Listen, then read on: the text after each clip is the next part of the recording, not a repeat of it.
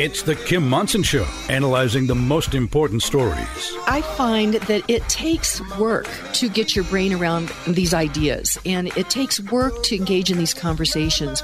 The latest in politics and world affairs. With what is happening down at the State House, I used to think that it was above my pay grade to read the legislation, and it's not. Today's current opinions and ideas. I see big danger in as much as we will be giving an unelected bureaucrat the power to make rules about what we inject into our body. Is it freedom or is it force? Let's have a conversation. Indeed. Let's have a conversation and welcome to the Kim Monson Show. Thank you so much for joining us. You're each treasured, you're valued, you have, purpose today. Strive for excellence. Take care of your heart, your soul, your mind, and your body. My friends, we were made for this moment. Thank you to the team that I work with. That's producer Steve, producer Luke, Zach, Patty, Keith, Charlie, Echo, all the people here at Crawford Broadcasting. Happy Thursday, producer Steve. Yes, happy Thursday, April what, 13th. Here we go. Here we go. Almost, uh, almost to tax day. Yeah. Uh, almost to the middle of April. Uh, and it, uh, time is marching on. Check out the website. That is Kim Monson, M-O-N-S-O-N dot com. Sign up for our weekly email newsletter. And you can email me at Kim at KimMonson dot com as well. Thank you to all of you who support us. We're an independent voice. We search for truth and clarity by looking at these issues through the lens of freedom versus force force versus freedom. If something's a good idea, you shouldn't have to force people to do it. You can email me at kim at kimmonson.com as well. And thank you to all of you who support us. We are an independent voice on an independent station searching for truth and clarity by looking at these issues through that lens of freedom versus force, force versus freedom. If something's a good idea, you shouldn't have to force people to do it. Producer Steve. You know, you mentioned tax day, and uh, it, it raises a question in my mind. Can I ask a question? Absolutely. All right. We all remember last summer we got a nice check from Uncle Jared, you know, just in time for the uh, the election. Election. Yeah. hmm But now that my taxes are done, again, I get a fairly generous uh, return from the state. I was like, where is all this money coming from? Is is Colorado really that flush? Well, we got a lot of money from uh, that was printed by the federal government. Okay. So that's where probably a lot of that has come. And uh, as the um, Colorado Union of Taxpayers, uh, we take a look at all the bills. The long bill was recently presented, and uh, the budget for the next fiscal year is an additional almost 10%. And I ask you, do we need to grow government in Colorado by an additional 10%? I think not.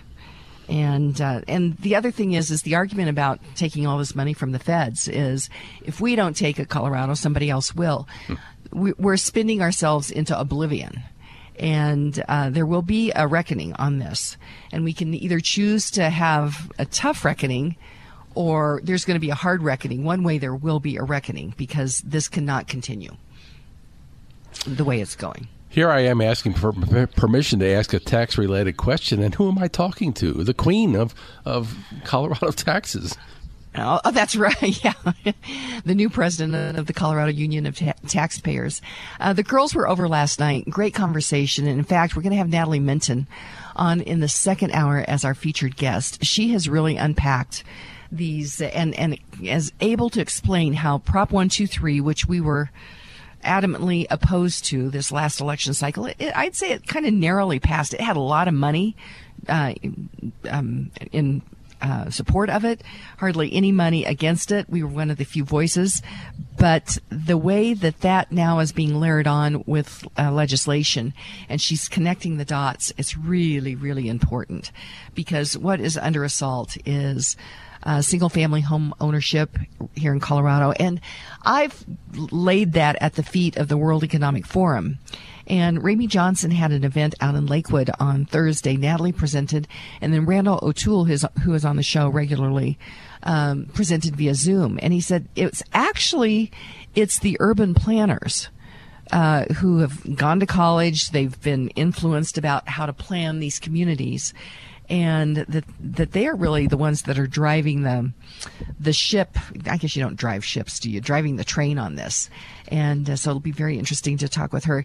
Very pleased that we'll be talking with Sharyl Attkisson in this first hour regarding Trump, the uh, indictment, the arraignment, what she thinks about that, and I'm I hope we get a timeline of just all the stuff that they've thrown at him to, first of all, undermine his presidency, and secondly, to try to prevent him from running for president again, Steve.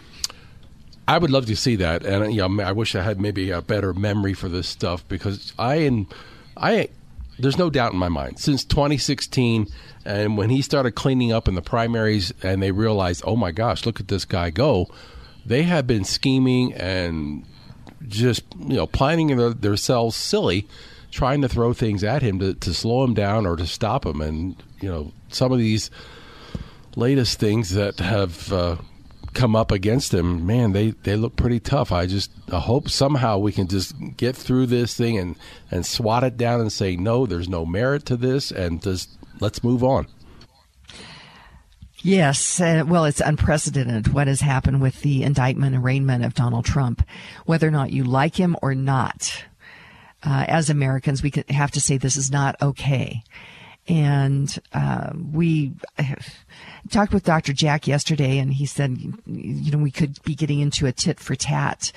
If that's the case, I feel we're really in a banana republic. We must have, we must be electing representatives. We must be uh, holding these bureaucrats' feet to the fire that getting, we must reclaim the Constitution of the United States of America. Otherwise, the United States of America uh, um, is no longer the United States of America if uh, if this is if this stands. So we are at a very dangerous time when we've had doc, um, retired Army General Joe Arbuckle on. He said this is our 1775 moment. And I know that that sounds so serious, but it really, really is. But people don't realize it, Stephen. I think this is one of the things that concerns you you're frustrated about. I was talking with some of the girls last night that we talk about some of this legislation and people look at you and say, oh, they wouldn't do that. That's not possible. No way. Uh, and go to the grocery store, buy food at the grocery store, fuel in your car. Yeah, it's a little, a little bit more expensive, but we're still able to do that.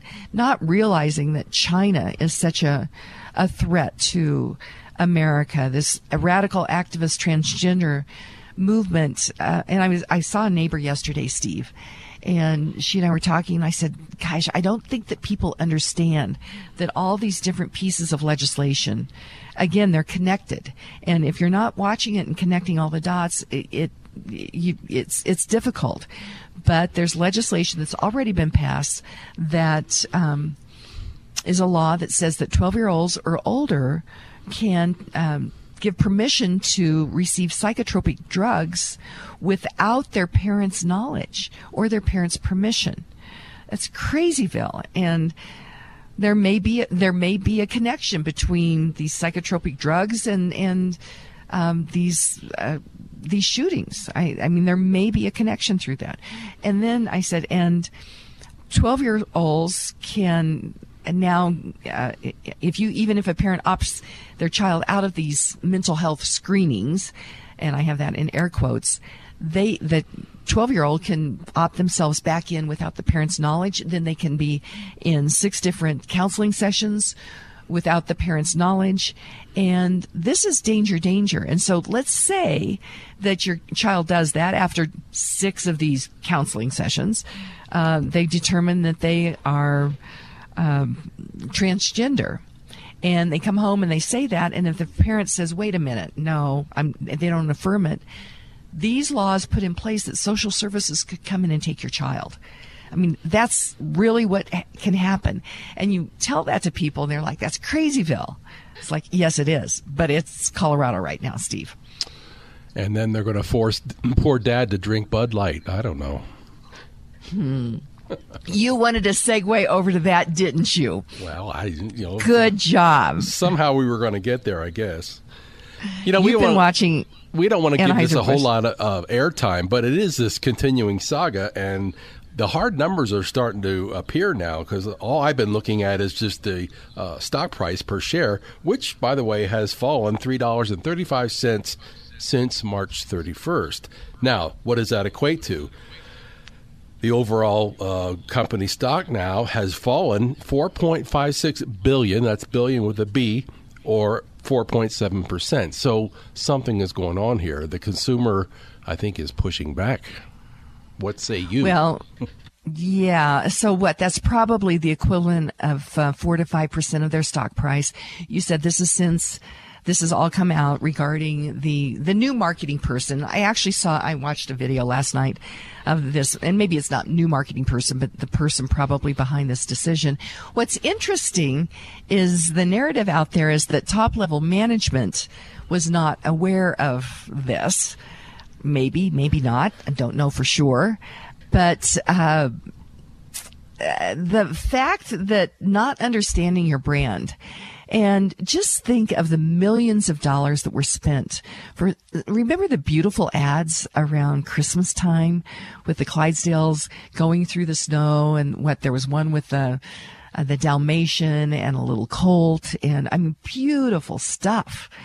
And, to have some mid level management person make this decision uh, is. Uh, this is going to be tough for them to, to get this thing turned around. I mean, this is going to be really, really tough. And the point I want to make is because the, the, the radical activist transgender, okay, let's think about this. We're talking now, you, me, the big broad middle. And uh, people and no kids that are transitioning and so this idea that there's no compassion, they're going to say there's no compassion to these kids, to these, these people that are gender fluid and that are transitioning. And we must, we must take it a step further say, and saying what we care about and what we're concerned about is this agenda. As Trent Luce said yesterday, this is grooming these kids for this transgender agenda over here. They're, it's grooming our children for that. And that can move into gender mutilation either through pharmaceuticals or through surgery or both. And I mean, did you ever think that anybody would say that that's okay? It's not okay. And that we're concerned about this agenda that is, is pushing, introducing and pushing our children towards this. And so this isn't just about Bud Light sending a, a can of beer with somebody's picture on it. It's, it's this affirming of this agenda that is hurting our children ultimately, Steve. And that's what I think we, we need to get our brains around that particular message. And, uh, it's it's a tough one, but that's where we, I think that's where we need to be. You recalled all those great old commercials for Budweiser's and the Clydesdales and all that, and all I can say is it's not your father's Budweiser anymore can't believe I just scratched that car. Find my insurance card. Dude, what do you have in this glove box? Ew, are these socks dirty? Oh, forget about the socks. I need my insurance card. Just pull it up on the State Farm mobile app. But I can do that? Oh, hey, I can do that. Yep, it's called service. I can file a claim on here too? Yeah, it's it's called service. Whoa, I can call my agent too? It's called service.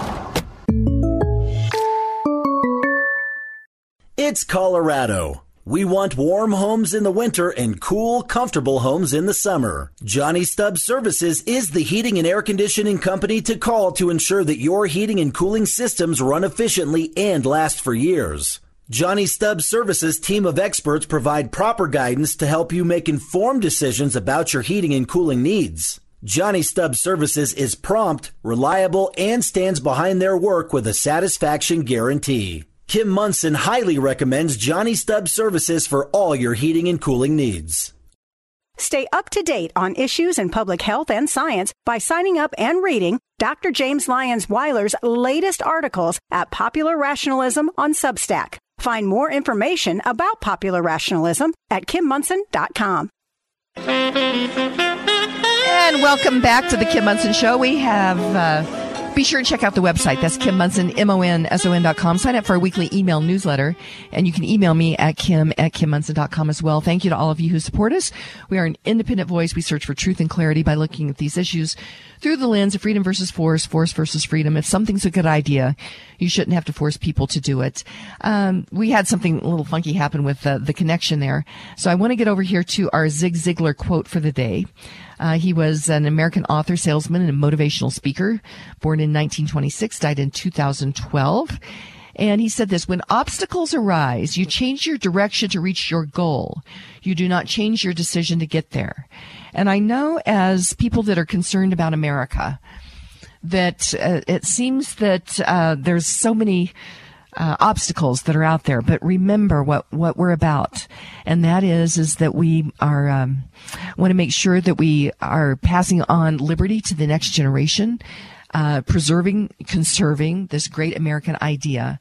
And uh, so as these obstacles arise, we must keep our, our, our eyes on the true north here and then just continue to work towards that. So that's super important.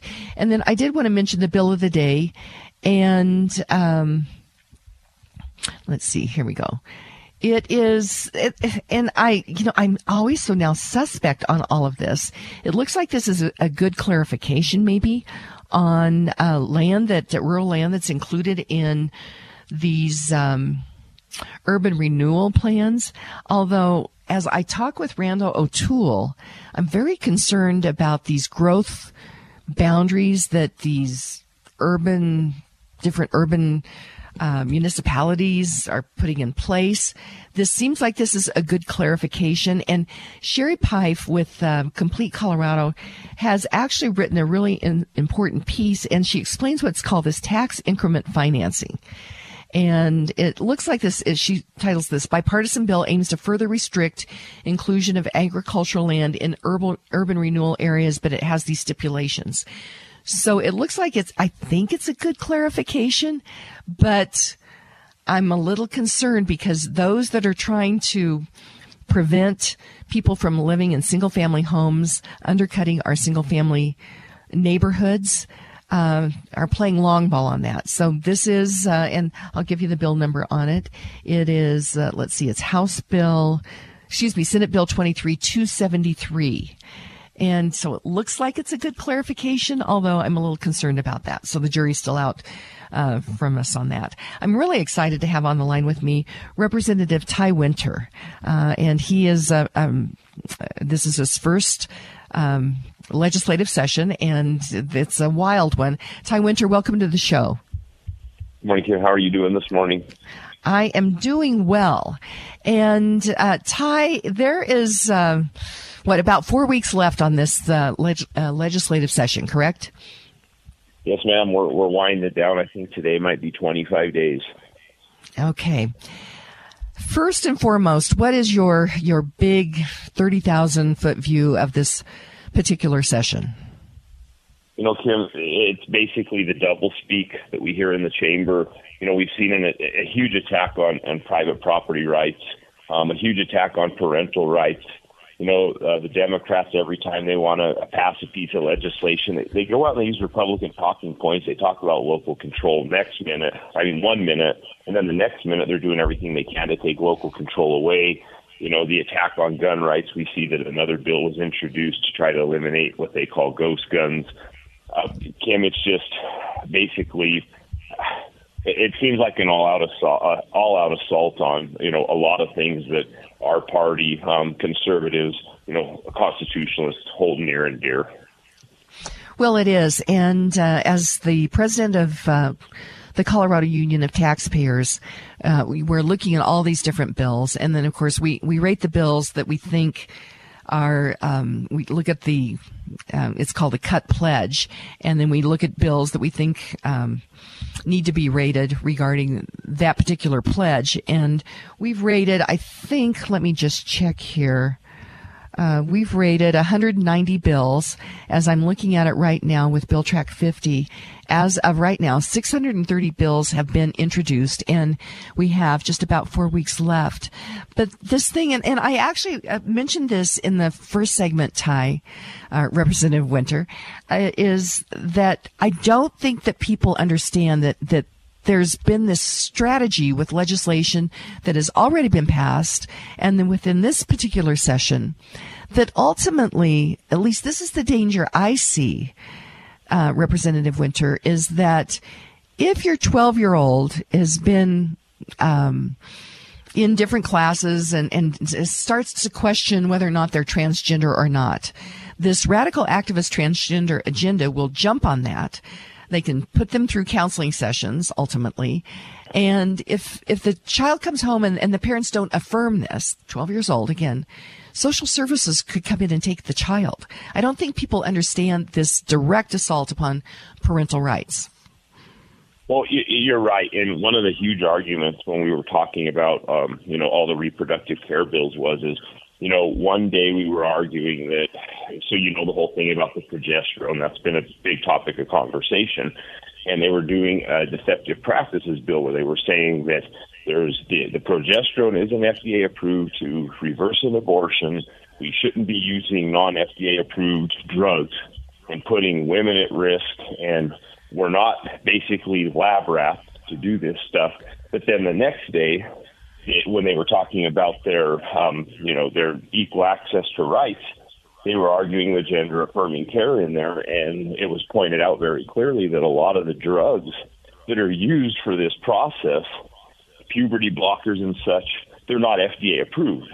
So one day we were arguing that we can't use an FDA approved drug to try to, you know, if a woman does, wants to do everything she can to try to reverse uh, the start of the chemical abortion, but then the next day it was okay to use these drugs for another reason. And that's what makes it so hard in there is because one day they'll stand on solid ground and argue something and then literally come in the next day and totally re- rebuke their argument from a different point of view. And when you're trying to have civil debate that is nonsense, it's hard to do that when the, play, the playing field shifts and the goalposts move on a day to day basis.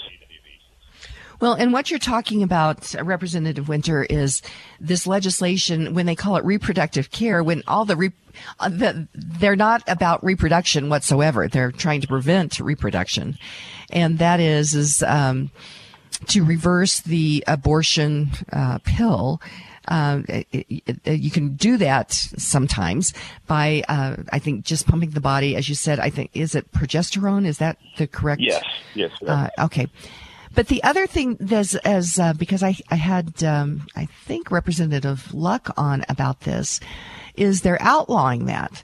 But it's also been used for a mom that might be having a miscarriage and to try to to prevent the miscarriage. So I'm wondering if this law this is, becomes a law, is then they could not even use this to prevent a miscarriage. I I mean I don't know if you've thought about that, Representative Winter. Well, well, and here's the, and this is another argument we had was as they argue to be pro-choice, but that's not true.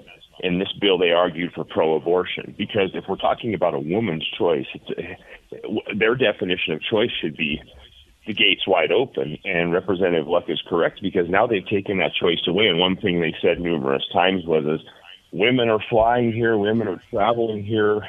From states that have had their reproductive health options taken away from them. But then we made the point that now women are going to have to drive out of state, that if they want to try this progesterone treatment, now they have to travel out of state. So they talk about pro choice, but it isn't really about pro choice. Those bills were about pro abortion.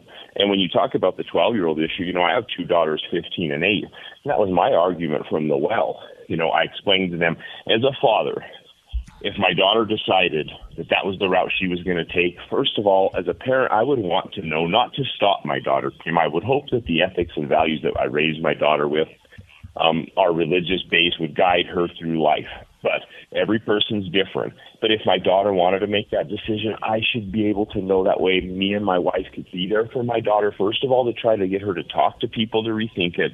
And if she decided to go through with it, why shouldn't we be there in case there's a medical emergency? Why shouldn't we be there to comfort our daughter after this all happens. And that's what made it so hard for me is, is they want to be able to strip that away from me as a parent. You know, like I told them from the well, when my kids were born, I looked, I looked them over. I, I wanted to make sure that they were healthy, you know, that, that, that they were, that they were, you know, such beautiful babies. And I've, I've done the best I can to nurture and be a good father up to this point. And I feel like me being there for my daughters has been the most beneficial thing for them. And now they're trying to take that away from me to try to help them guide through other pitfalls and, and steps in life. Representative Winter, I think that if, as we try to explain this to people, they look at us as we're explaining this, they're like, that is not possible. People that we have elected would not be trying to do that to us. But it is happening. Um, how how should we message to people about what is really occurring down at the Colorado State House right now? In my opinion, Kim, it's got to be a strong ground game. We all know that you know they own the media, they own the mainstream media. The media pumps out their message, and I mean, I know that you you guys are doing all you can, and I appreciate your service to this country and how you try to get the word out. But this has to be a true grassroots effort. It has to be having that uncomfortable conversation with the person that you're standing in line with at the checkout line at the post office, talking to your friends and family and getting them motivated and involved to talk to their friends. And it's got to be that true you tell your neighbor, they tell 10 neighbors type of mentality. That's the only ground game I truly believe that we have, not only in Colorado and the United States of America. And we need to start talking to our church family and friends.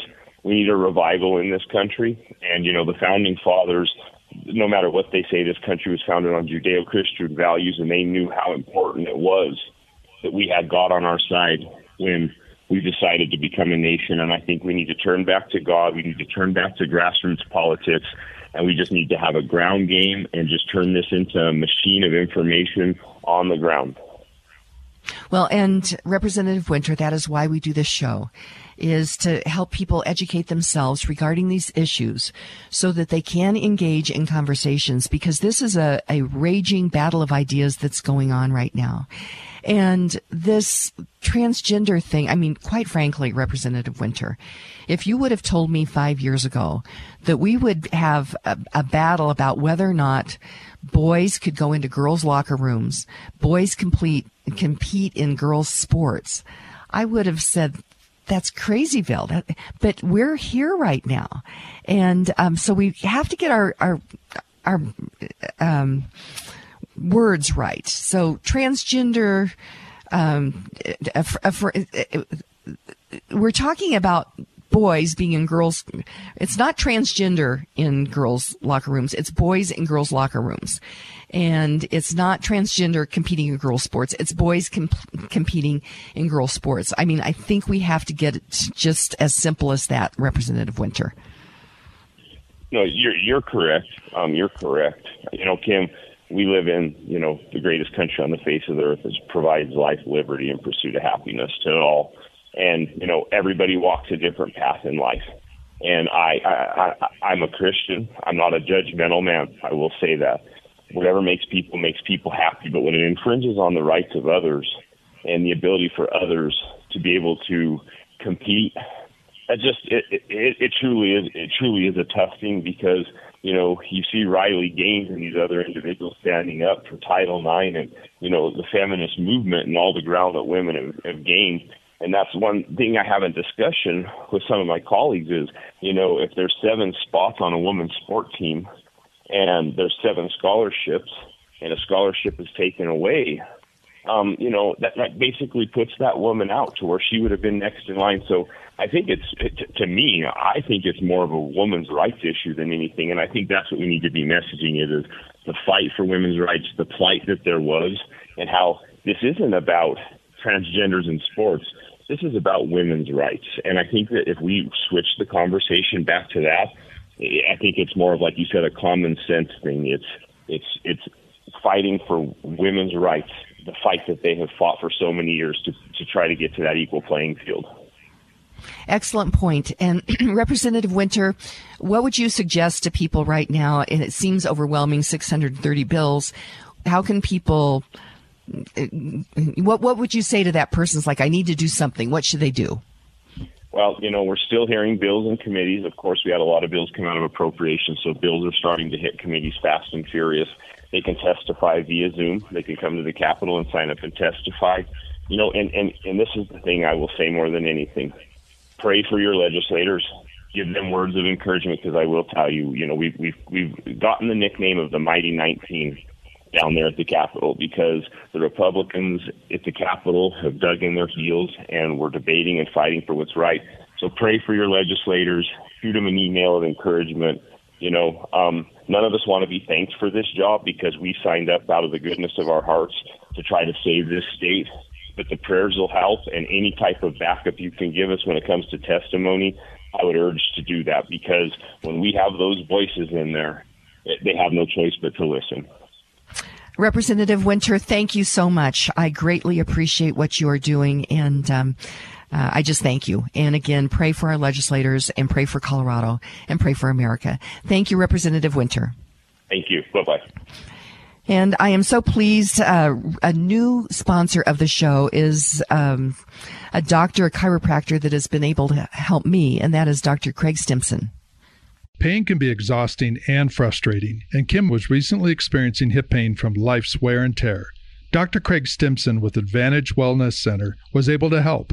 For over 35 years, Dr. Craig Stimson has been helping individuals and their entire families with non surgical and drugless treatments to address sports injuries, back and neck pain, headaches, joint pain, and auto accident injuries. Call Dr. Craig at 303 691 1771 today for your appointment. Dr. Craig Stimson, he can help you too. That number is 303 691 1771. Award winning realtor Karen Levine has nearly 30 years of experience with the REMAX Alliance. As a director with the National Association of Realtors, Karen Levine works to protect private property rights. Karen Levine believes in home ownership. Because of Karen's love of dogs, Karen volunteers regularly with GRRR, Golden Retriever Rescue of the Rockies, helping golden retrievers find their forever homes. Call Karen Levine to help you buy or sell your home because she understands that it's more than just a house. Call award winning realtor Karen Levine with REMAX Alliance today at 303 877 7516. That's 303 877 7516. And welcome back to the Kim Monson Show. I'm Kim Monson. Be sure and check out our website. That's Kim Monson, M-O-N-S-O-N dot com. Sign up for our weekly email newsletter. And you can email me at Kim at KimMonson.com as well. Thank you to all of you who support us. We're an independent voice and we search for truth and clarity by looking at these issues through the lens of freedom versus force, force versus freedom. If something's a good idea, you should not have to force people to do it. And did want to mention the Center for American Values and uh, this is down in Pueblo. And uh, Pueblo is actually the home of four Medal of Honor recipients. And the Center for American Values, it was um, formed in 2010 for charitable and educational purposes. And it's uh, focused on these core values of America of honor, integrity, and patriotism. And the center's founders, Drew Dix, who is a Medal of Honor recipient, uh, for actions that he took during the Tet Offensive in the Vietnam War, and Brad Padula, they identified this need for a national initiative to recognize and preserve the values of our great country that and what it was founded on. And so I would highly recommend that you go to americanvaluecenter.org for more information and I would recommend a road trip to Pueblo uh, to see their uh, Portraits of Valor, which is a, an extraordinary collection of 160 uh, Medal of Honor recipients and with quotes from each of them and just standing in front of these portraits and looking into the eyes of these Medal of Honor recipients, it, will change your life. And so again, you can go to AmericanValueCenter.org. I am so pleased to have on the line with me Sharyl Attkisson. You know her. She is uh, such a respected uh, national journalist. Uh, she is the host of Full Measure on Sinclair TV and wanted to, to, talk with her about Donald Trump. So, Sharyl Attkisson, welcome to the show. Good morning. Thank you for having me. You have, uh, it's great to have you, and you've watched this kind of continued assault on Donald Trump's pres- presidency and now to prevent him from running for president again. But I'd love to have a timeline. I can't quite remember all of the things that they threw at him, and none of that really uh, has stuck. But there are those that are saying this last thing might. What's your thoughts on this, Sharyl Attkisson? Well, I would say, really, if there were any neutral authority that were watchdogging the things that go wrong, and if the media were by and large non-conflicted, all the people responsible for these attacks, the baseless attacks and the unproven claims against Donald Trump that began in the 2015 time period would be gone. Some of them would be in prison. But really, none of them are, save uh, one very lame prosecution of an FBI official that was involved in the improper spying on a Carter, Carter Page, Donald Trump associate, who didn't even get any jail time for really one of the biggest transgressions I can think of in modern times of an FBI agent for political purposes. But nothing happens to these people, and the media is not holding them accountable. Congress, by and large, isn't holding them accountable either, so they live on to fight another day. But I think all of this began, you know, I've traced some of this in some of my previous writings with trying to label Donald Trump many different things as he ran for office in 2015. You may recall, first he was a clown, then he was dark and dangerous when the clown idea didn't work. But then came the Russia, Russia, Russia accusation. We now know that was devised by the Democrat National Committee, along with Hillary Clinton, with the help of Ukrainian operatives that worked very hard to try to discredit Donald Trump as a candidate. We know that this continued with improper spying of Trump and some of the, his associates. How were they able to spy on Donald Trump without a wiretap against him? We know that they got wiretaps improperly against Carter Page, but also against others surrounding Trump, which would have allowed them to listen in on the people who those people spoke to, which would have included Donald Trump. We know that they surveilled him as part of national security monitoring once he was elected, but they improperly surveilled him to use information against him. But under the name of national security, we know that there are all kinds of breaches by our surveillance authorities, the NSA and others that were documented in court during the election year in 2016. So the list goes on and on. It, it's been pretty constant, Ken, as you know. But the fact that I think the biggest of all, the Russia accusations, and that was really a coordinated attack involving our former intelligence officials who went on the media every day to further the baseless and unproven attacks that turned out to be untrue. All of this taken together, I think it's probably the biggest campaign we know of anyway by our government bureaucrats and intelligence agencies against a political figure. Now, um, as of today, I really don't know what happens with the lawsuits that they're trying to bring against Trump now or the prosecutions. And it's just hard to say where that goes because in a real world, we would know, we may be able to predict, but I just, in a real unmanaged world, I mean, but I just, I think it's really hard to say. What do you think? I think it's very difficult to say as well. And I wanted to just ask you a question. I remember watching the debate between Hillary Clinton and Donald Trump where she threw out this comment about Russia and kind of implying some connection. And I thought, this is very odd. But I think that they, I think that was kind of the first shot across the bow on the, this Russia thing. Do you happen to remember that, Sharyl? Because I just kind of thought, hmm, that is very odd when I heard her bring that up. Uh, do you recall that at well, all? It sounds familiar, but I don't remember the moment. But like you, I do think there was a point in time at which you can almost trace they decided, huh, maybe this will work because it, it did feel like it came out of the blue after they tried several other strategies. But now, now we do know from some documents and what was happening behind the scenes that there was a specific point in time in which it was devised. And not to go too off into the arcane, but it's been documented. I think Politico reported it first, and I was on to sort of a similar story and used some of their research to to verify and further what I had found this battle between Ukraine is good or bad or Russia is good or bad is sort of a proxy for Republicans and Democrats in the establishment who, on the one hand, some are representing Ukraine interests and some are representing Russia interests. And this has been the case in Washington for a long time. Anytime you see foreign nations rise to the top and have all of this attention you know, in our in our Congress that doesn't seem to make sense over other nations, you can bet that there are lobbyists pulling strings These foreign nations hire what they call foreign agents to work for them to go to the media and make their cases known and to get laws passed and resolutions passed in Congress. And by and large, many Republicans were representing the Russia interests and many Democrats were representing the Ukraine interests.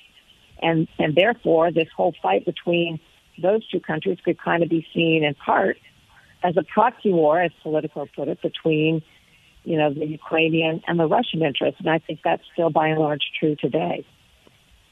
Boy, Sharyl Attkisson, as you are saying that, I'm like, what's missing? And that what's missing is representatives, elected representatives that are representing American interests in Washington. Uh, and the American people, I, I, I, think we're at a very dangerous time because of that, Sharyl Attkisson. Well, I hate to sound so cynical, but I've come to conclude that the federal agencies and Congress not every member, but in general, the congressional parties, the leaders, Democrats and Republicans, they don't work for us. You can't, you and I can't walk in the Capitol today without certain permissions. But I'll tell you, lobbyists are still very freely roaming the Capitol without escorts. They're able to access and get into congressional offices, these lobbies for special interests, political and corporate interests, and government agencies. They're the ones writing the bills. I did a story on this that received an Emmy nomination, actually an Emmy award because we talked to lobbyists who said, we write the bills. The members of Congress and their staff don't do that anymore. We're the experts. So these bills and, these laws aren't being written on our behalf because we need them or want them. Our interests are by and large ignored because we don't have the ears of our representatives.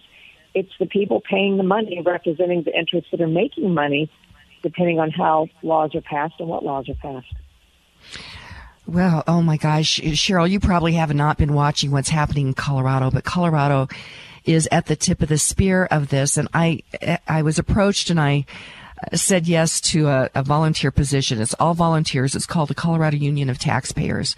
And we're basically looking at all the legislation that's, um, um, being proposed at this particular point in time. There's 630 pieces of legislation. There's abortion legislation. There's uh, Second Amendment legislation. There's a whole land use thing that basically will. Um, will uh, will is it's a direct assault upon our single family home neighborhoods and single family zoning, and so all of this this stuff is is going on, and uh, and I think I mentioned the abortion bills, and it's like I I look at the as I'm going through this, I look at the pictures of the legislators that are carrying these bills. I'm like, there's no way they wrote this stuff.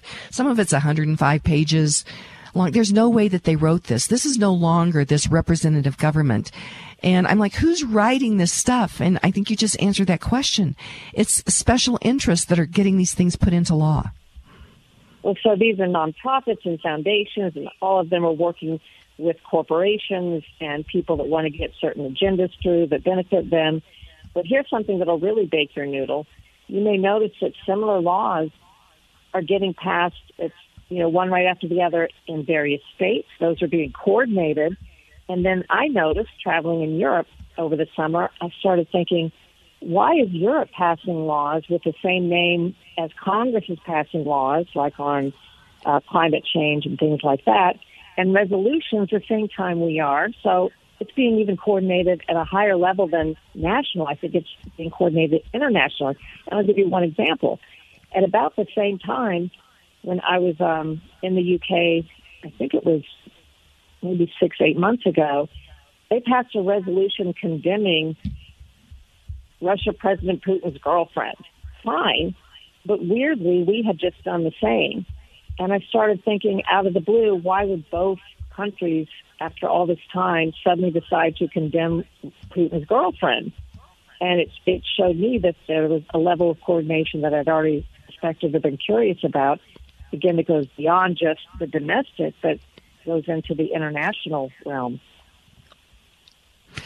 We need we need statesmen. We need some people, statesmen and stateswomen, to stand against this. Um, and I'm, I'll ask you this question when we come back. The show comes to you because of great sponsors. Roots Medical is another one of the great sponsors of the Kim Monson Show.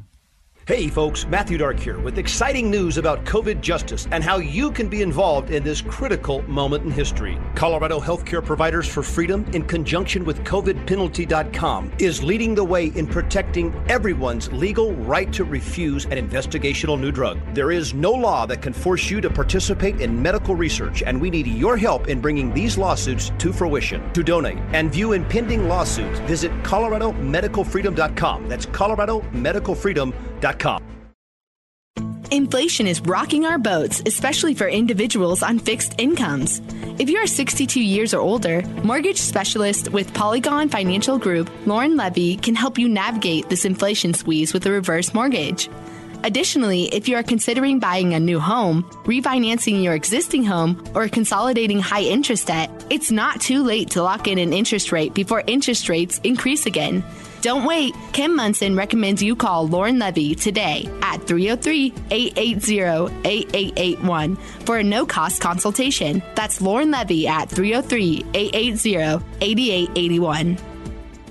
It's more critical than ever to get the firearms training you must have to be confident in protecting yourself and your family. Learning from the expertly trained instructors at Franktown Firearms and Shooting Range, you will learn the skills necessary to be ready for anything you have to deal with. If you learned how to shoot by way of Granddad Taught Dad Taught Me, you may be missing critical elements of safety and proficiency training that can only be learned in the right environment with a knowledgeable and industry leading instructor who can analyze and diagnose shooting mistakes, helping you prepare properly. At Franktown Firearms, they believe understanding how guns work, learning the fundamentals the right way, and being confident in using a gun can mean the difference between life and death. When people leave Franktown classes, they feel empowered. They look forward to practicing and getting more training. Go to franktownfirearms.com and sign up for one of our training classes today. Franktown Firearms, where friends are made. And welcome back to the Kim Monson Show. Be sure and check out our website. That's Kim Munson, Monson, M-O-N-S-O-N.com. Sign up for our weekly email newsletter. You can email me at kim at kimmonson.com as well. And uh, did want to mention the USMC Memorial Foundation and this great event that they have uh, coming up. It is on April 29th at the Brown Palace Hotel. It's an evening with the ambassador. The keynote speaker is Ambassador Harry B. Harris, um, Admiral United States Navy.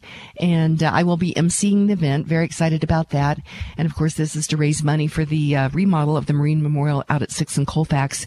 So go to usmcmemorialfoundation.org for more information. Would love to have you join us.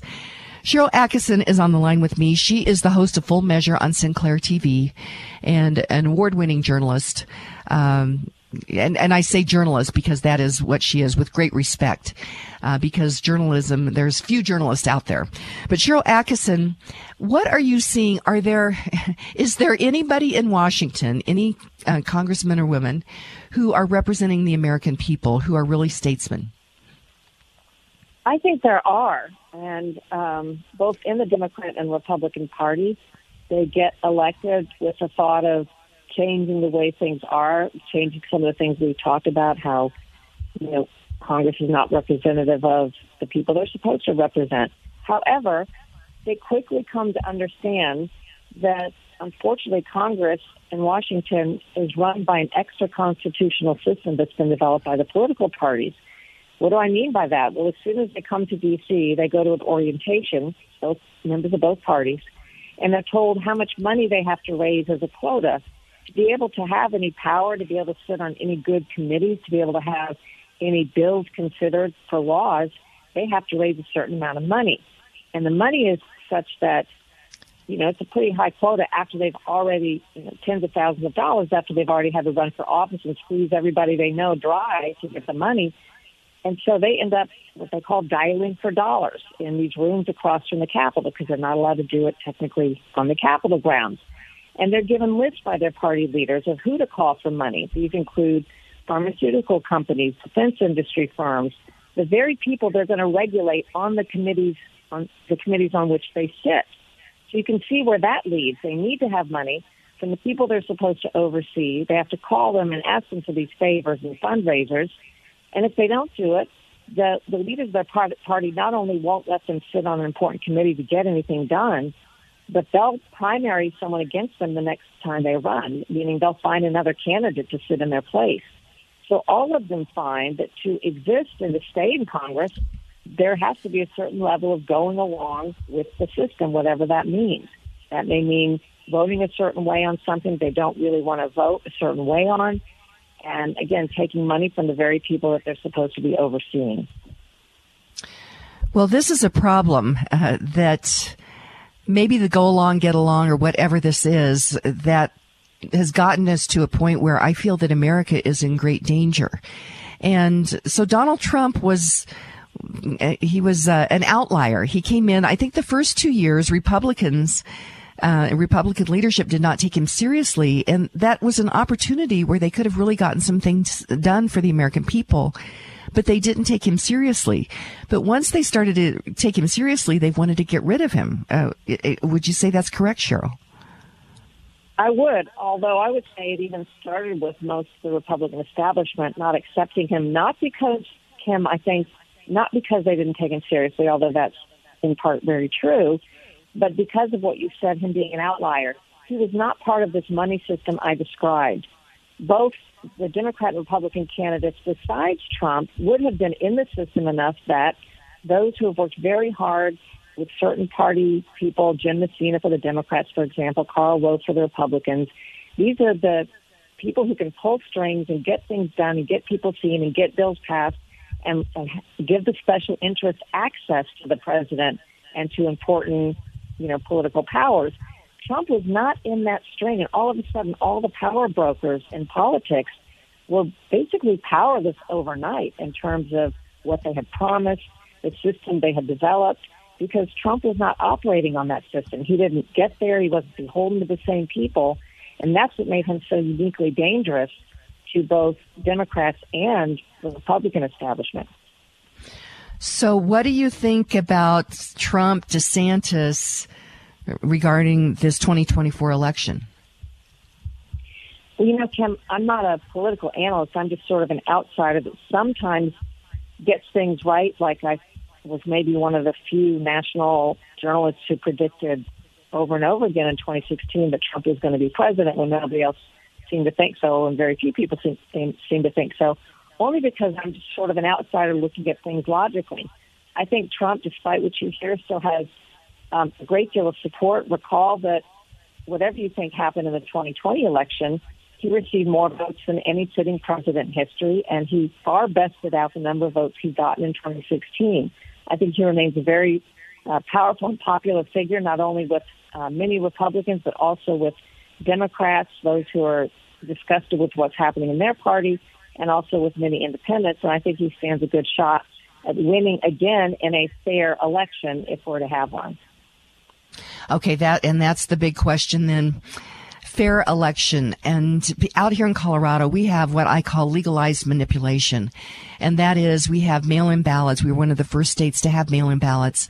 And we have mail-in ballots that are flying all over the state. In fact, I had um, wanted to check something on uh, the Denver elections just recently. There was a, a mayor election, a mayoral election, and I got this um, record votes or vote records or whatever, and, and, it was a little scary, Sharyl, because it looked to me like it had all the the uh, information for every registered voter in Denver and who their neighbors are, and but the first person that I pulled up was registered as an active voter, but she was born in 1907.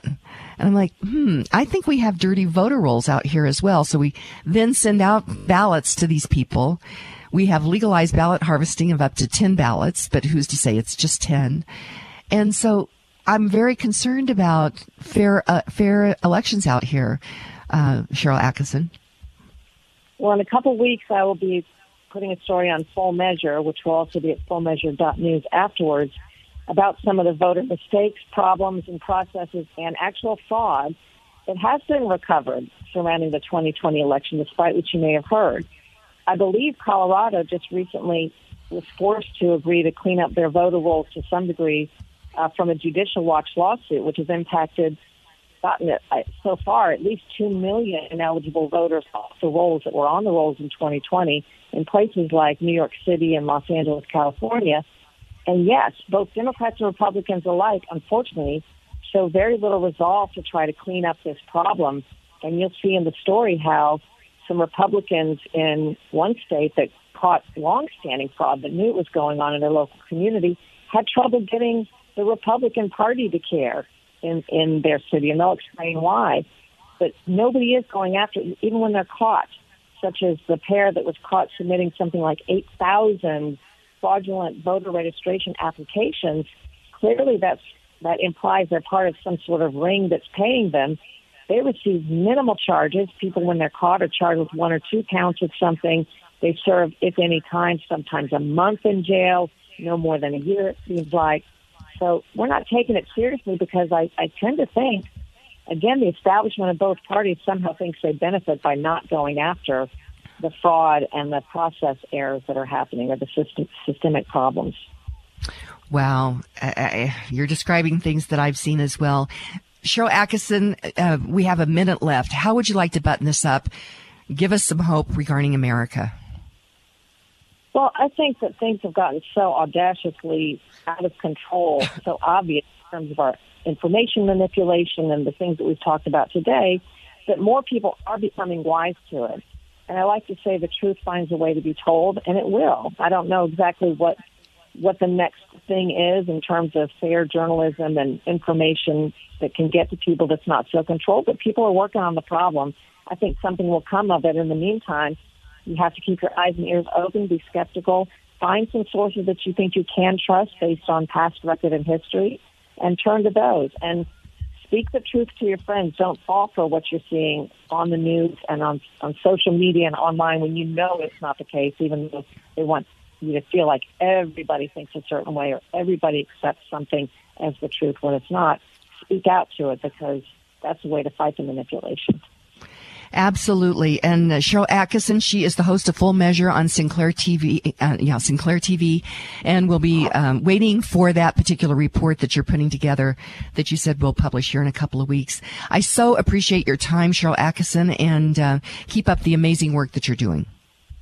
Thanks so much for having me, Kim. Take care. Absolutely. And our quote for the end of the show is from Zig Ziglar. He says, Fear, F E A R, has two meanings forget everything and run, or face everything and rise. The choice is yours. So, my friends, today be grateful, read great books, think good thoughts, listen to beautiful music, communicate and listen well, live honestly and authentically, strive for high ideals, and like Superman, stand for truth, justice, and the American way. My friends, you are not alone. God bless you, and God bless America. Stay tuned for hour number two.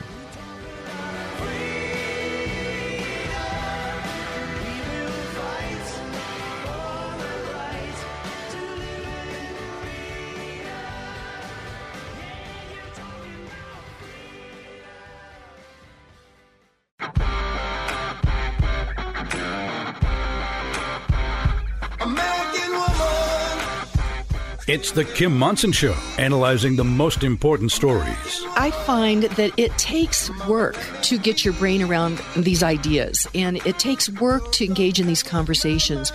The latest in politics and world affairs. With what is happening down at the State House, I used to think that it was above my pay grade to read the legislation, and it's not. Today's current opinions and ideas. I see big danger in as much as we will be giving an unelected bureaucrat the power to make rules about what we inject into our body. Is it freedom or is it force?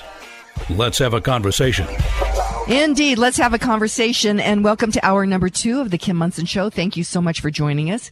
You're each treasured. You're valued. You have purpose. Today, strive for excellence.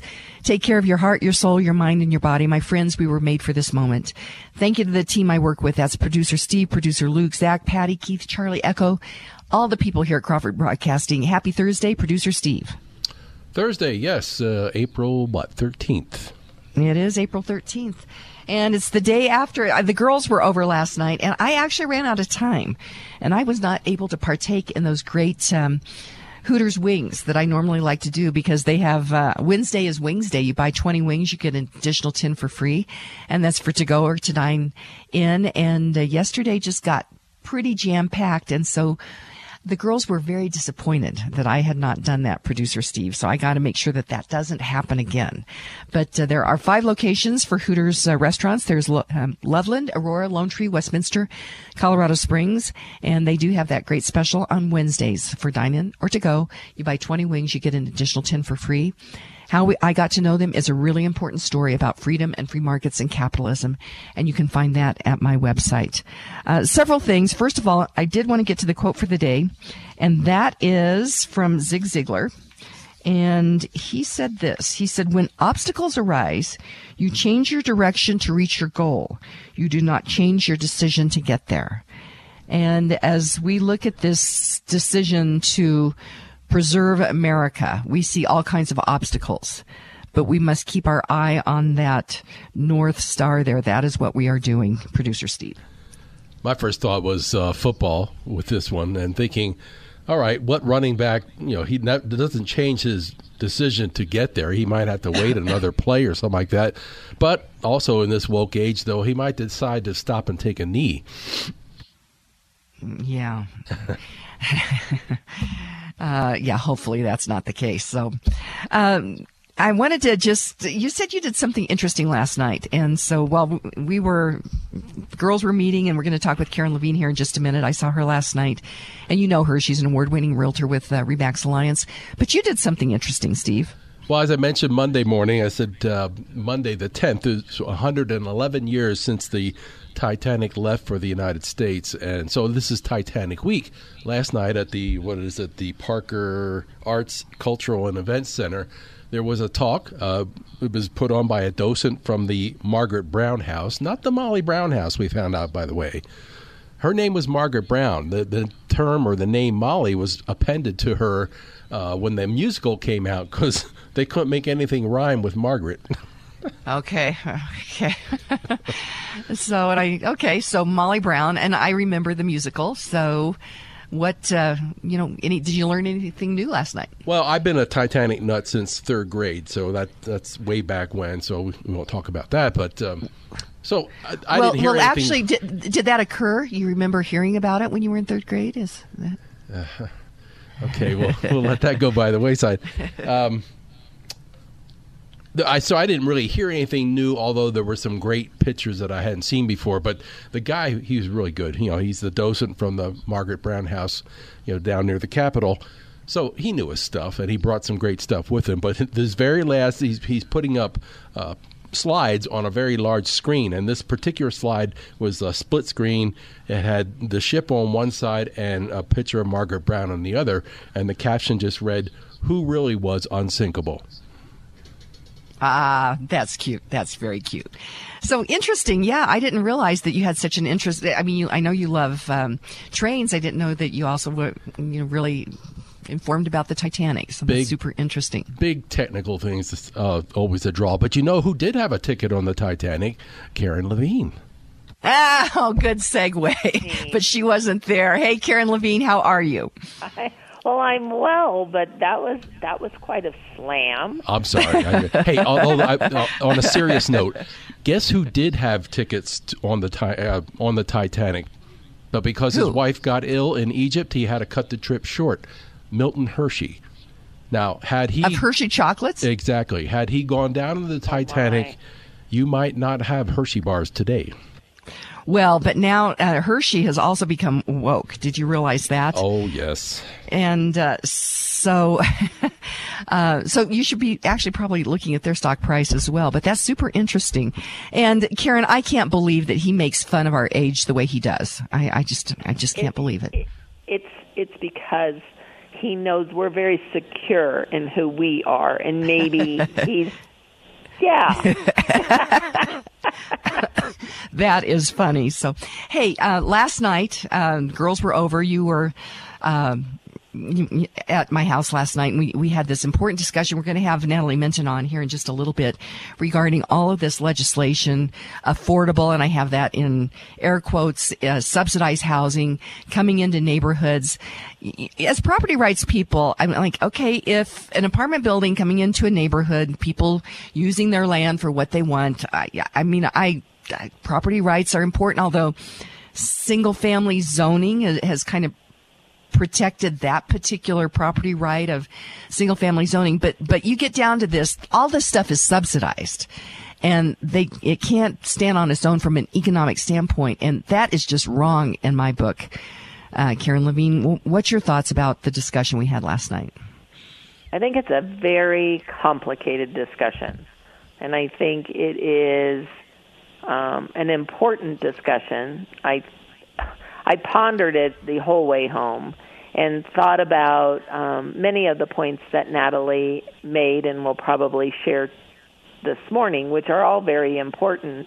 And when you're tackling a challenge um, of housing, and we know we've had the discussion that um, public policy, regulation, um, the layering of those things has created um, many of the problems, if not all of the problems, um, in housing nationwide.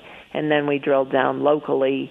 Um, we've talked about the construction defect legislation, which kept condominium units, that would be ownership units, from being built. Not a problem of building apartments because um, there wasn't that extended liability to the homeowner if the builder had constructed something with a defect. Um, things do happen in construction. It's not a perfect science. So letting a builder and a developer to make things right probably is the right thing to do. Um, but the restrictions and, and the play of that particular legislation created financial burdens that were difficult um, to beat. So then they just didn't build. So then we look at if people want to be closer to work and people we need people to work in our in our cities in our communities. We want them to live and work in the same place. And you only have limited land. How do you make more housing? And to make more housing you have to go more dense. That's i mean i think that would be the law of the land.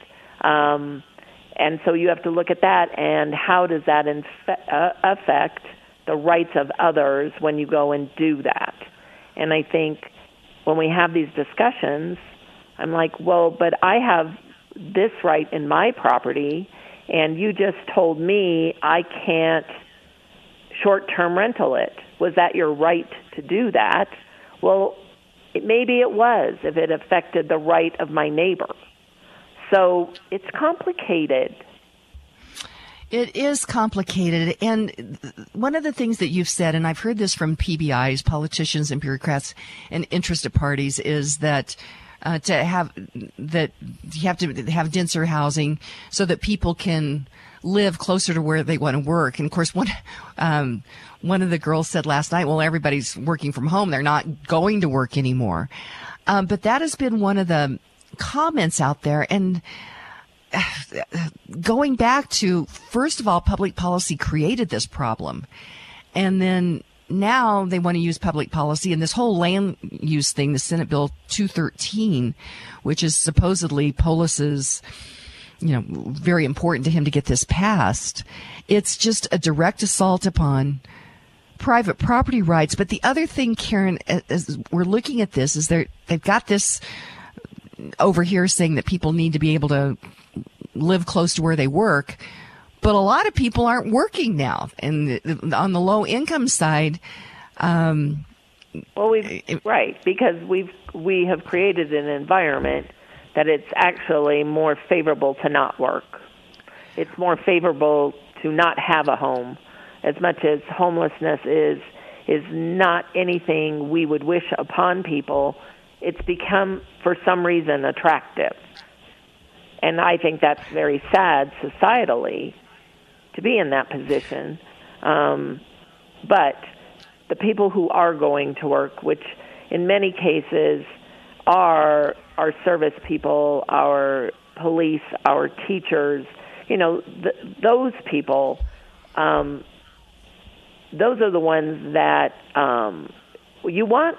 They want to live in their communities, and you want them in your communities.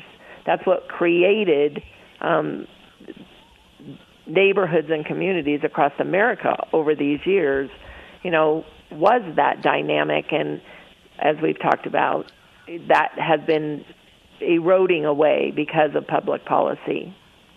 And right, and I interested parties. Right. And I just, I, I just don't think that this is the answer to what they're purporting is that question. But quickly, uh, we're getting into the spring selling se- season. I do see houses up for sale. And so, where are we at regarding uh, buying, selling a home? Well, um, we're not going into the spring selling season. We're in the spring selling season, which is great. Mm-hmm. Um, April um, is always very active.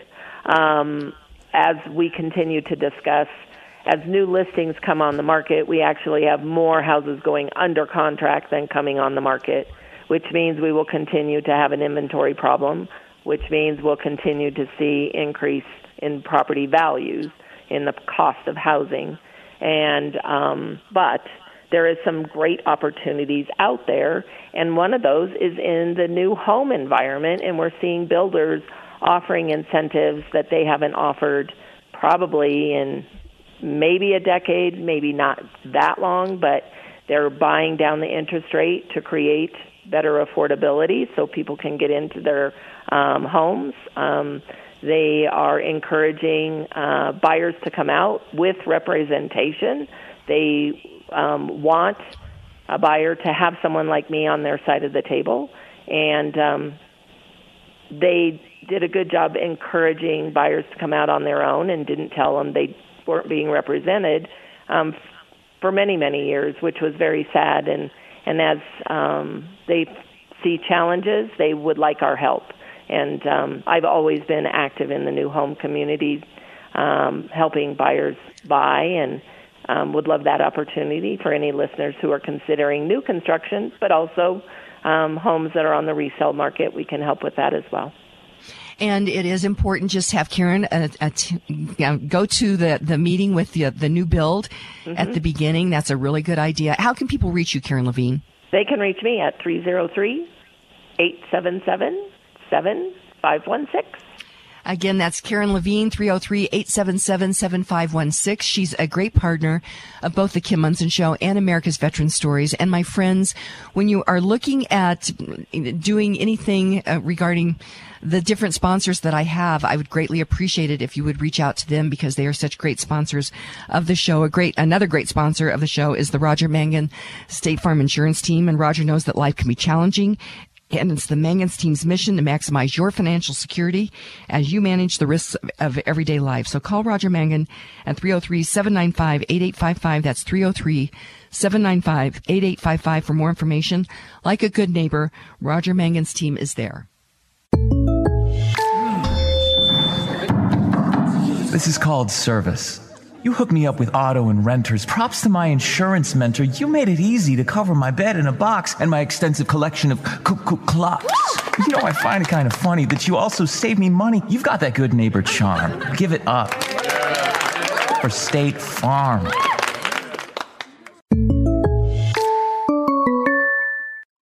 There are always opportunities in changing markets, and the metro real estate market is no exception. That's why you need to work with seasoned REMAX Alliance realtor Karen Levine when you buy your home, sell your home, consider opportunities of a new build, or explore investment properties. Rising interest rates are spurring creativity, innovation, and opportunity in the real estate and mortgage markets. Kim Monson highly recommends award winning REMAX realtor Karen Levine. Call Karen Levine today at 303 877 7516 for answers to all your real estate questions. That's 303 877 7516. You'd like to get in touch with one of the sponsors of The Kim Monson Show, but you can't remember their phone contact or website information. Find a full list of advertising partners on Kim's website, kimmonson.com. That's Kim, M O N S O N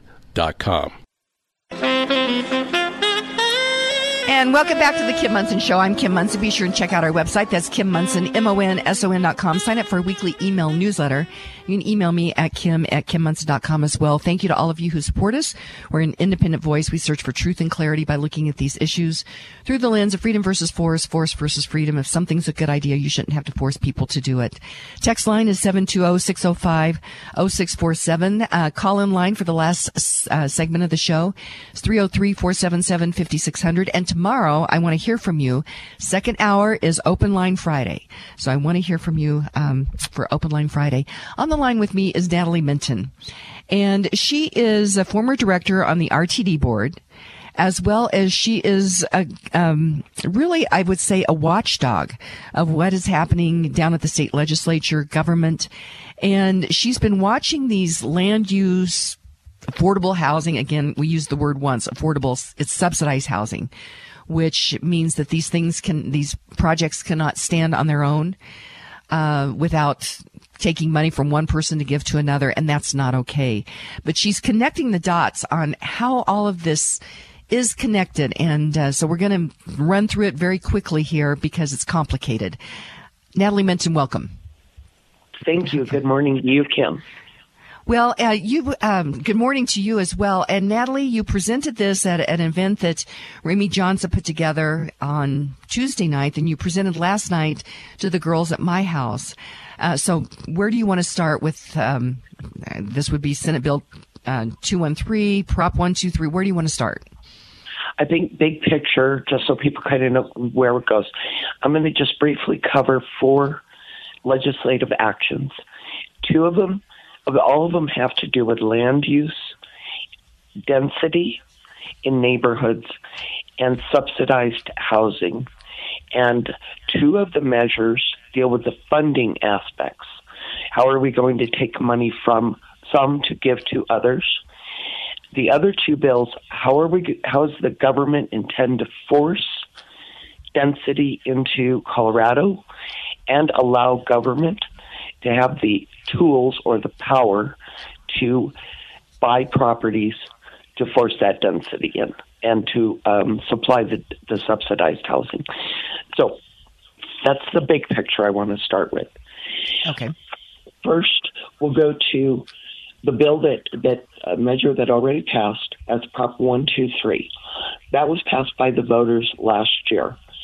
What it does is takes part of our state general revenue fund and diverts that money to a new state affordable housing fund. Now, it should be noted some of that money would actually be, have been coming back to us as TABOR refunds, but it no longer will be. It'll be either reduced, in the uh, TABOR rebates will be reduced in some years. In some years, they may be completely eliminated because of Prop 123. But the big picture was Prop 123 said we're going to take the money from the taxpayers, put it into this fund. Two government agencies are going to dispense the money out.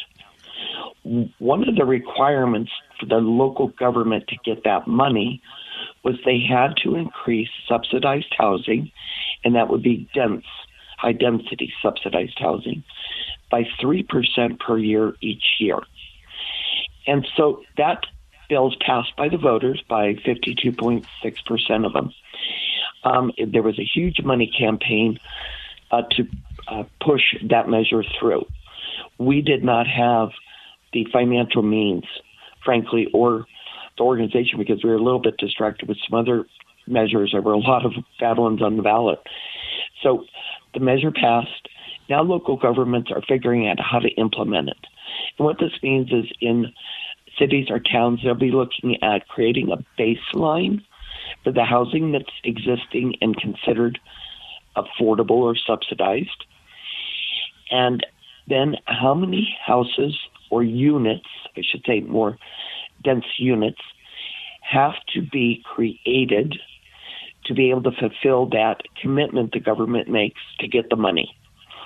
So, so that's one of the funding mechanisms um, along okay, with Natale. producing. Go.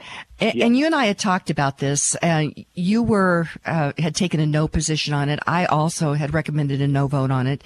And afterwards, you and I talked. It's like if we would have really focused on this, we possibly could have defeated it. But as you mentioned, there were no financial resources.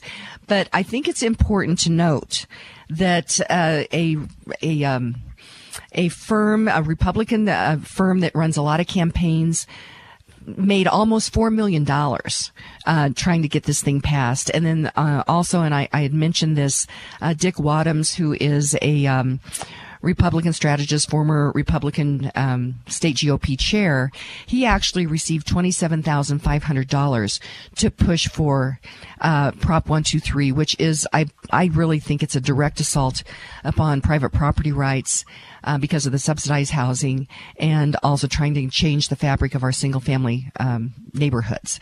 Uh, so I just wanted to make that point, Natale. Thank you. Yeah, and I'll go back. I agree 100%. I think we could have beat that measure, and and live and learn. Um, here we are now with the effects of it. Um, there's also the, always a possibility because it was statutory that we can amend that in the future. So it's not a foregone thing. It's done deal. Uh, so I, I hope to come away with after this radio segment that there's hope for all of these things we're dealing with that we're going to going to cover. There, there's ways we can change, change a course of action. So, um, with Prop 123, we're seeing the effects now. And many people have kind of really, even activists, some of them kind of forgotten it. The bill passed. But now is the time where the governments are choosing whether they want to opt in with Prop 123. So they don't have to make that commitment, the, the city, to do that 3% growth um, each year, every year. They can opt out of that. So putting pressure on your city council is one way a person could make a change. Now, sadly, the way it's written, you we, we first we didn't get our Tabor. We're not going to get our Tabor refunds, and the sad part is if you don't take the density, you won't get the money going into the city. But it's not coming into your pocket necessarily directly anyway. So it's a it's an option to, to pressure the, the elected officials to opt out of it because once it's approved, it goes into unelected people's hands. They determine where that funding is going. It has potential ripe for abuse, just ripe for abuse. The money, when it's handed out um, to a city or municipality, doesn't have to guarantee that they'll increase by the dense uh, subsidized housing by 3% per year. And the bill is written, the developer or the city doesn't even have to give the money back if they don't fulfill these things. It, it's just really bad legislation. But that's well, and actually, it's not legislation. It was an initiative by the people. Uh, and, yeah, and yeah, yeah, So, hey, Natale, let, us continue on. I'm talking with Natale Menten. She is uh, really a watchdog on government issues. She's a former director um, for RTD, and we get to have these important discussions. And I'm so pleased to welcome a new sponsor to the show, and that's Johnny Stubbs Heating and Air Conditioning Services. And uh, if you reach out to them, let them know that uh, you've heard about them on the Kim Monson Show. And the first 50 people that reach out to them for their air conditioning check or if they need something done with their HVAC um, uh, units in their homes, they will receive this really cool uh, gift pack. So be sure and check that out. But again, that's John, Johnny Stubbs Services uh, Heating and Air Conditioning.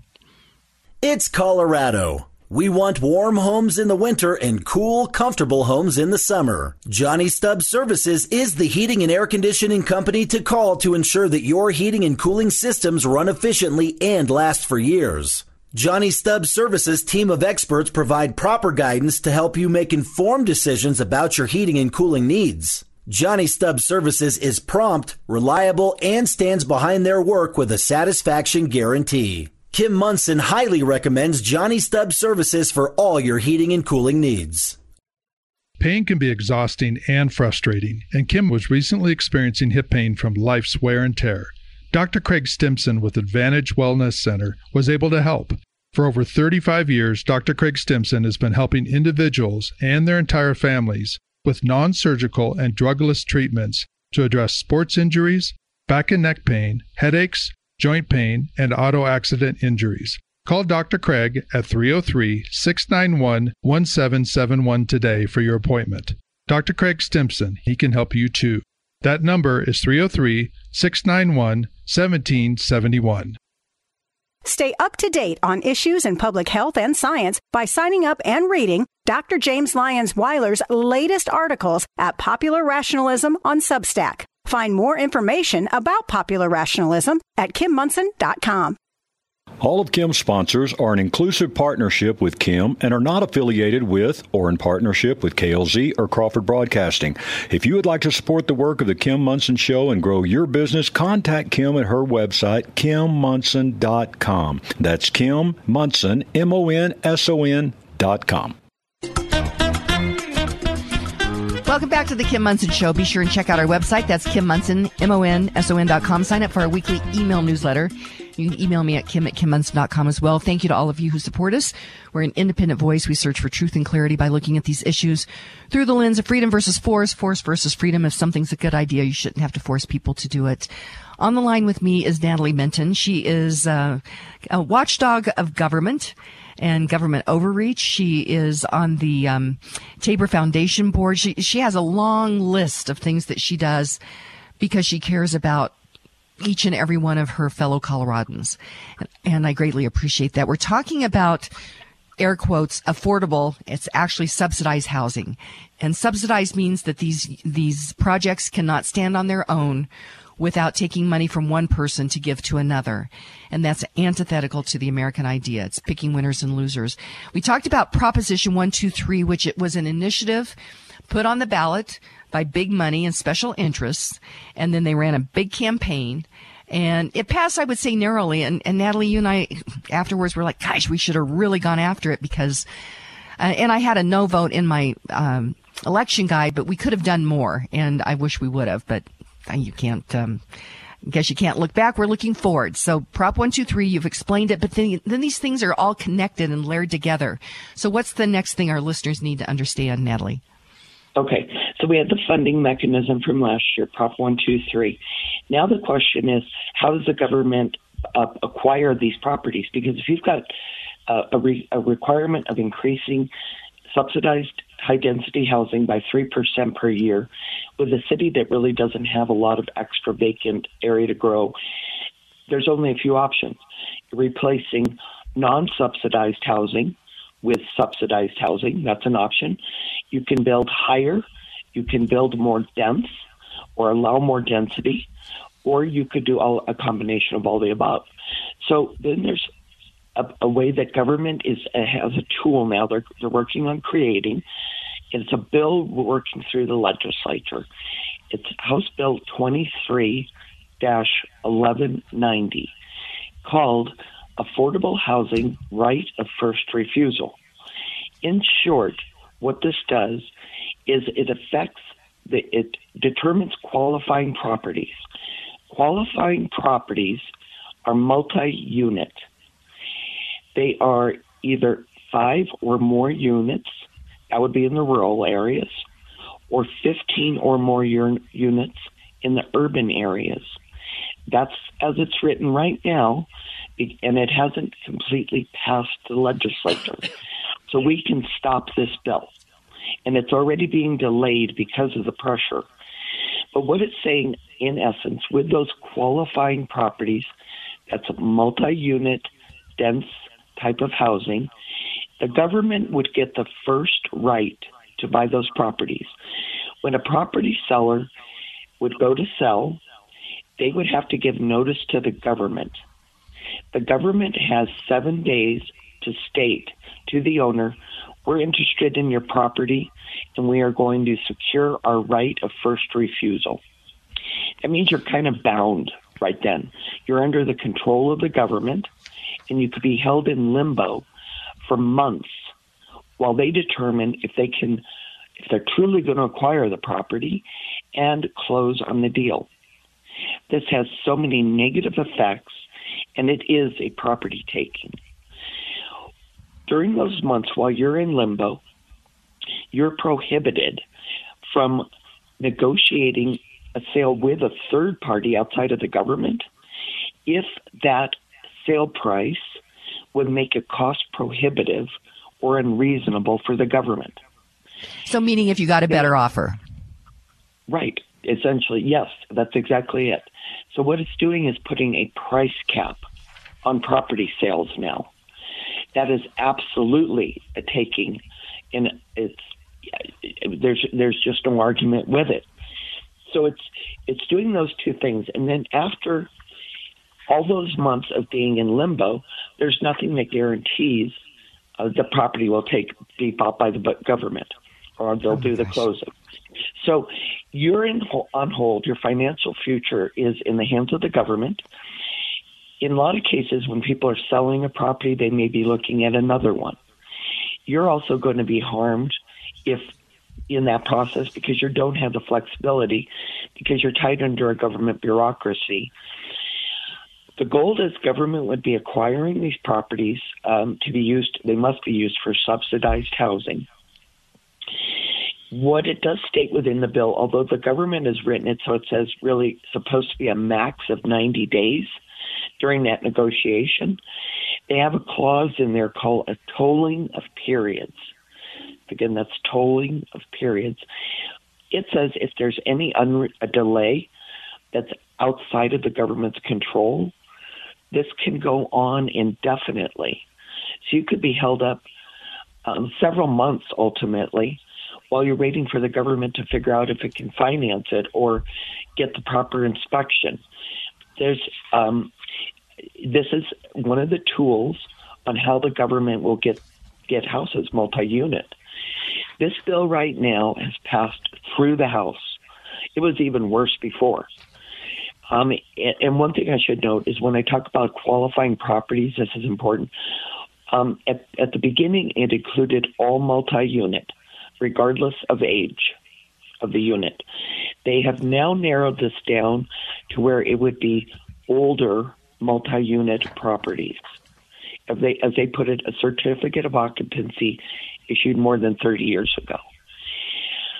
I don't know if that amendment is going to stick with this.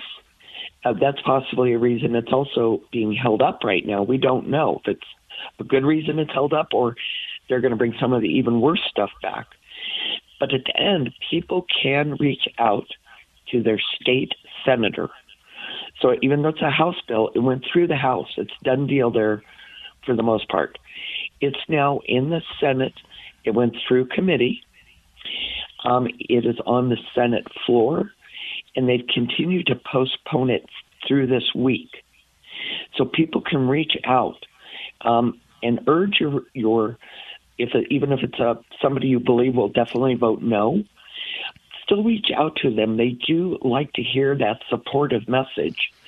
Um, and sometimes they don't think about a talking point or a way it'll negatively affect somebody. And for them to hear that, they they have expressed that they appreciate that. So we still have hope with this government taking and to stop it.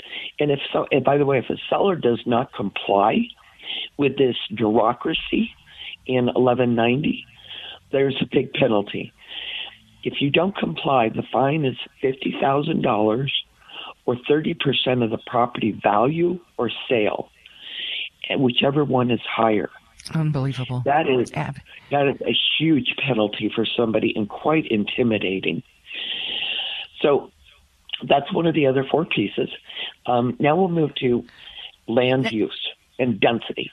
Now, one You other thing, to- Natale, and and uh, what would you say? So somebody says, "Well, I don't have any, I don't own any multifamily units, so it doesn't really matter to me." So, what would you say to that? Sure. Thank you for bringing that up. Here would be an example where I would say um, this will affect a lot of people.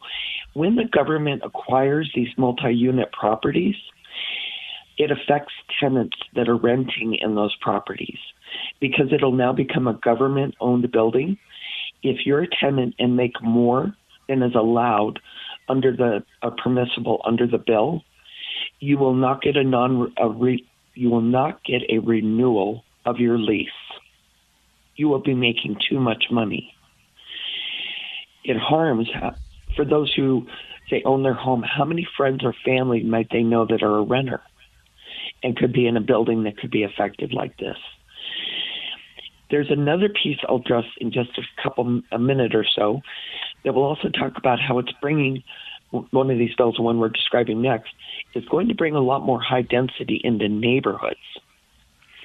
You might think you're living in a single family only residential neighborhood at the moment, but one of these bills is going to change that. Multi unit will become much more prevalent within the metro area. So between the tenant situation, the renters, and House Bill or Senate Bill 213, which we're going to get ready to discuss, this really ends up affecting everyone. Here's another point.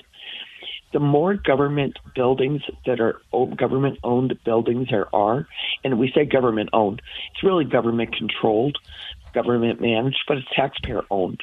The more of those government managed buildings there are, they don't pay property taxes. So that means if you've got two of those on a block, the people who are paying the other eight of 10 on the block that are paying property taxes are going to be contributing more because they have to still we have to still cover the cost and we have more properties now that won't be contributing to the property tax base those are the reasons everybody should be concerned. Wow, those are really big reasons. And um, and we're going to be continuing the conversation. Of course, you can call in, and I've got some questions coming in on the text line for you as well. Natale mentioned that uh, line is 720-605-0647. But I did want to mention uh, the USMC Memorial Foundation is having a really special event April 29th at the Brown Palace Hotel. I will be emceeing it, so I'm very excited about that. But it's an evening with the ambassador. It's the keynote speaker is Ambassador Harry B. Harris, Admiral United States Navy, and would love to have you join us. They do two big events each year, and this is one of them. And it will be just a beautiful event. And you can get more information at, at usmcmemorialfoundation.org. That's usmcmemorialfoundation.org. And uh, we have these discussions because of great sponsors like Lauren Levy. Inflation is rocking our boats, especially for individuals on fixed incomes. If you are 62 years or older, mortgage specialist with Polygon Financial Group, Lauren Levy, can help you navigate this inflation squeeze with a reverse mortgage.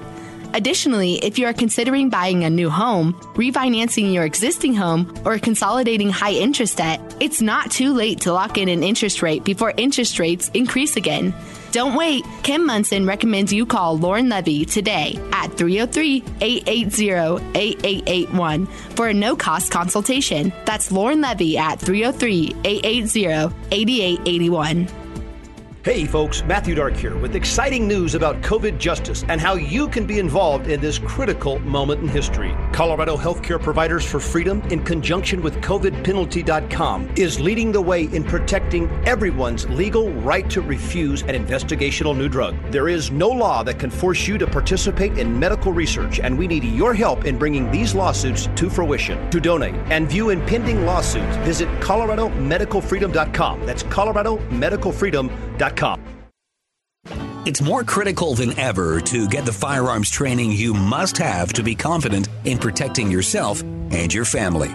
Learning from the expertly trained instructors at Franktown Firearms and Shooting Range, you will learn the skills necessary to be ready for anything you have to deal with. If you learned how to shoot by way of Granddad Taught Dad Taught Me, you may be missing critical elements of safety and proficiency training that can only be learned in the right environment with a knowledgeable and industry leading instructor who can analyze and diagnose shooting mistakes, helping you prepare properly.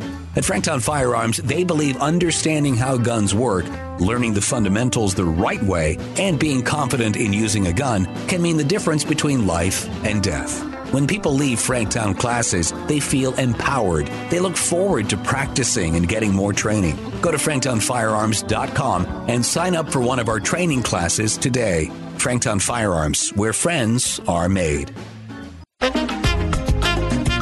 And welcome back to the Kim Monson Show. Be sure and check out our website. That's Kim Monson, M-O-N-S-O-N dot com. Sign up for our weekly email newsletter. And you can email me at kim at kimmonson.com as well. Thank you to all of you who support us. We're an independent voice. We search for truth and clarity by looking at these issues through the lens of freedom versus force, force versus freedom. If something's a good idea, you should not have to force people to do it. And uh, call in line is 303-477-5600. I would like to get through these other things with Natale tomorrow. We'll, we're going to have open line Friday in the second hour. So you might hold those calls until tomorrow. Uh, but text messages, uh, you can text me at 720-605-0647. We're talking about these land use affordable housing bills. And, uh, one of the questions coming in on the text line, Natale, is who are these special interests that are pushing this stuff? Great question. Well, there's a, a pretty lengthy list. First of all, make no doubt, Polis is definitely uh, Governor Polis a, a big factor. He has called some one of the bills his marquee bill uh, to public to push the density in. So it's uh, we were posed with a pretty broad question. Here's the two resources people can use to dig into who is behind things, who is supporting things. The Secretary of State's website, people think would probably be pretty dry, except for election results. But it also has information about lobbyists, and it also has the campaign finance reports. So if somebody wanted to see, well, who donated to Prop 123, you would use the Secretary of State's website. Um, there were some large organizations that dumped, especially a lot of, you know, let's say money that was shifted from one organization maybe to another, that the money ended up going into one, two, three, and it was millions of dollars. Um, with the lobbyists who are supporting bills, you can look that up at Secretary of State's website simply by going there, going under. Um, there's a, a link for lobbyists, and you can just simply type in a bill number. Uh, in the case of 1190, see who's supporting it, or see who's opposing it. Unfortunately, some of the people supporting the bills are organizations that are funded by taxpayer dollars. In the case of 1190, which is the right of first refusal, Colorado Municipal League is in a support position. This Colorado Municipal League is funded by our taxpayer dollars through dues. As an example, city, uh, the county of um, Arapahoe County, I believe, is one as an example, supporting 1190. That means the elected body made a choice, or the representative from the elected body made a choice to support this bill. It means your tax money is going to. So I, I would suggest people go use the Secretary of State's resources and learn a little bit about how to dig into this because it's a really useful tool, not only with these measures, but others. Boy, I didn't realize about the lobbyists. Of, I've done a whole bunch of work over there regarding campaigns and uh, connecting the dots on the dollars. Hey, we have Mark in Black Forest on the line. Mark, what uh, what's your on your radar? Oh, I just wanted to quickly point out something that uh, Karen Levine commented on. She talked about that that law um, that basically drove out um, builders from building um, condos. Yes. And um, something to do with defects, building defects. And right, I just wanted to construction point out, yeah, how how, how um, it's the role of the of the building department, right? The government's got the role of of inspecting construction. Um, so basically, they're quality control. So isn't it ironic that they are not responsible for the defects? It's it's up to them to find the defects. In, very, in, very interesting point, Mark and Black Forest. Interesting point regarding, yeah, here in Colorado, the construction defects legislation has has um, basically made it so expensive to build condos, which are ownership units. But no problem, all these ap- apartments on, and people cannot build any equity when they're doing that. And then certainly we have these uh, affordable housing. So Natale, let's continue on regarding. I think you're you we're going to talk about Senate Bill 213, right? Yeah, we're going to jump to this real quick. I know we're limited on time. Senate Bill 213 right now is in an early stage, so there's a lot of potential to fight this. It is titled Land Use. Again, it's Senate Bill 23 213. This is Governor Polis's marquee bill. He is determined to get this through. But that doesn't mean we can't stop him. So, what this is doing is imposing top down zoning in the state of Colorado. Land use decisions no longer would really be under municipalities' control, would instead be determined by the state, and it would be in the hands of unelected officials determining this housing development. What it is doing, in short, is it's banning single family only developments.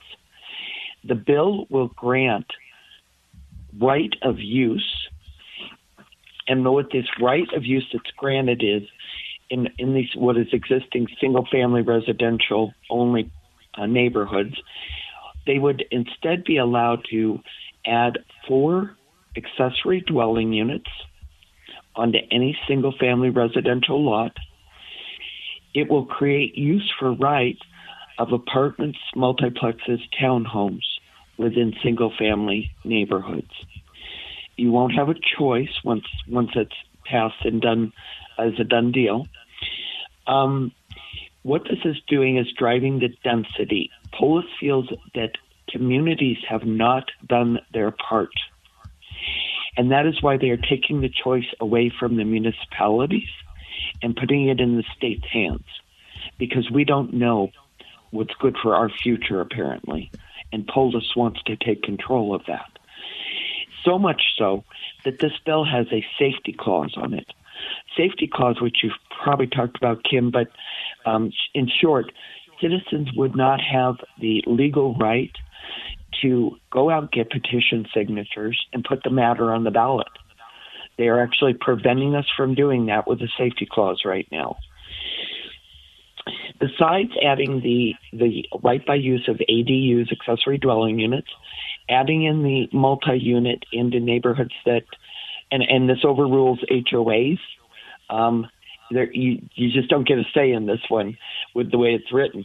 So it's it's shoving all this density down our throats. It also establishes minimum density standards. This is where it gets to be even more worrisome. If you're in a transit mixed use area or TMO area, they've got different acronyms, or even close with like a quarter mile distance from a key transit corridor. That might mean a highly uh, a high frequency bus route, as an example. The bill creates minimum density standards. So when I said four ADUs, maybe some people thought, oh, you know, that's not that bad. I, you know, I live in larger lot neighborhood. It wouldn't be that bad to have four units. But the minimum density standards for transit areas, 40 to 60 units per acre is what's required. That's that's minimum. So that changes the fabric of neighborhoods. And some people say, well, you know, it's it's by transit. That's where it should be. Well, it's transit has been built in in Denver after the developments are in, in in a lot of cases. So we're shoving this this density into existing neighborhoods, and they didn't really ask for necessarily a high frequency bus route to be in the area or transit rail. They just wanted their backyard and their um, their open space, their fresh air, sunshine, no high rise buildings, and now it's going to be packed in. There's more. This uh, right now is as it's written at this moment because it hasn't really been amended uh, yet. It will be um, amended next Tuesday. At this very moment, this bill, even with all the density they're shoving down our throat, doesn't have any off street parking requirement in it. They will probably amend that in. They have established a minimum 5,000 square foot lot size. That could be amended. That's pretty small lot size. Um, it also adds millions of additional dollars into subsidized housing behind the land use uh, development issue. It's again putting more money into a system we don't even know what our returns are on right now. That's a summary of 213. Again, the optimistic picture is this is a Senate bill. It's in the originating House right now. Hasn't made it through. It's in the first committee. They've heard over a, several hours of testimony, about 11 hours of testimony, mostly against this, viciously, vigorously against this bill. Local governments are outraged. Citizens are outraged. They're going to hear this in committee and vote next Tuesday, April 18th, in the Senate Local Government Committee. There won't be any more testimony that day, but you could certainly email or call your state senator and say, 213 is outrageous. I won't have this shoved down my throat. So that's that's the picture of 213 right now. And, and I, Natale, we have uh, speed speedy on this last one. We've got about a minute. Last one is something that may hit the streets this summer. It goes back to funding. It'll be called Initiative Number Three. It's a citizen initiative, although I have a hard time saying that because it's two lawyers running this measure. It would charge a fee. They call that they'll call that air quotes. It's a tax on any property transfer. um, minus a few exclusions. It's paid by the buyer. It'll amount to a few to several hundred dollars more when you go to buy property. It's to go to attainable housing. So the irony is not lost here. A buyer is paying more taxes to provide attainable housing for others. Makes no sense. But they will have to go out on the street to get signatures for this, and their intent is to put it on the 2023 ballot. It will create another bracket of subsidized housing, and I would strongly oppose anybody to not sign any petition related to housing without fully reading it and understanding the implications to Colorado, our water, our density, our neighborhoods, and our future. Boy, Natale Menten, you are doing such great work. Thank you. And you were able to talk about all these things in such a short period of time. Excellent. And that's Natale Menten. Our quote for the end of the show is from Zig Ziglar. He said, F-E-A-R has two meanings. Forget everything and run or face everything and rise. The choice is yours. So today, my friends, be grateful, read great books, think good thoughts, listen to beautiful music, communicate and listen well, live honestly and authentically, strive for high ideals, and like Superman, stand for truth, justice, and the American way, my friends. You are not alone. God bless you and God bless America.